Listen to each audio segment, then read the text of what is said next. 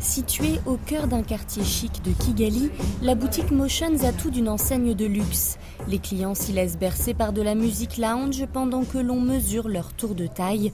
Le maître des lieux, Moses Toiroy, présente l'une de ses dernières pièces, le Bible Bag, un sac de cuir noir inspiré à la fois de la forme d'une Bible et de celle du bouclier de l'ancienne armée royale rwandaise. J'ai fait mon exploration entre ce que je crois comme chrétien et ce que je crois dans la tradition. Donc il y avait la tradition et le christianisme en moi. Parce que j'étais né dans, dans, la famille vraiment euh, chrétienne, mon père était aussi pasteur. Donc la Bible a été une grande euh, inspiration dans ma vie. Mais il y a aussi le, le bouclier des combattants rwandais. Et la, la, tradition pour moi, ça signifie presque la même chose parce que ça donne la protection. À l'étage au-dessus, c'est l'atelier, puis le bureau de Moses. Sur les murs, des photos en noir et blanc datant de l'époque coloniale et des esquisses de parures traditionnelles. Elles ont abouti fin 2021 à la création de la collection Imandois qui l'a propulsée à l'international. La ligne a été présentée au début de l'été à Florence. C'était le premier défilé Motions en Europe.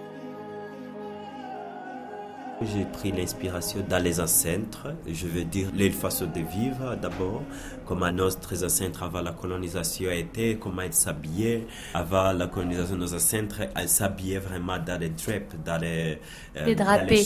des drapés, exactement.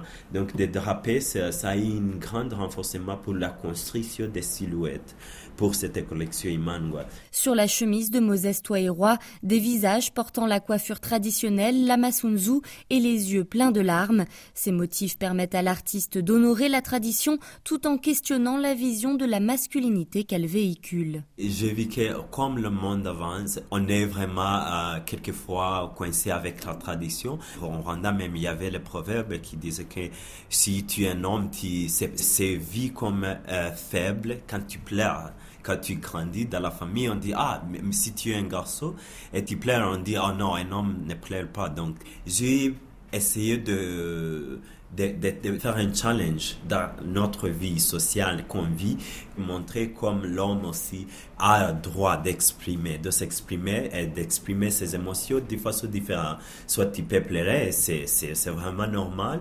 Tu peux vivre avec un autre homme, toutes les choses qui sont considérées comme tabous dans la vie quotidienne. Et puis qui amène vraiment des limites à, l'expression de soi. La dernière collection présente aussi une réflexion sur le genre, puisque de nombreuses pièces peuvent être portées par les deux sexes.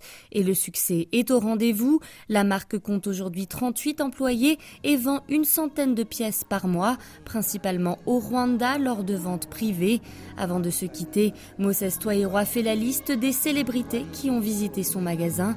L'actrice vedette des films de Pedro Almodovar, Rossi des Winston Duke qui a joué dans le blockbuster Black Panther ou encore l'écrivaine nigériane Chimamanda Ngozi Adichie. Laure Broulard, Kigali, RFI.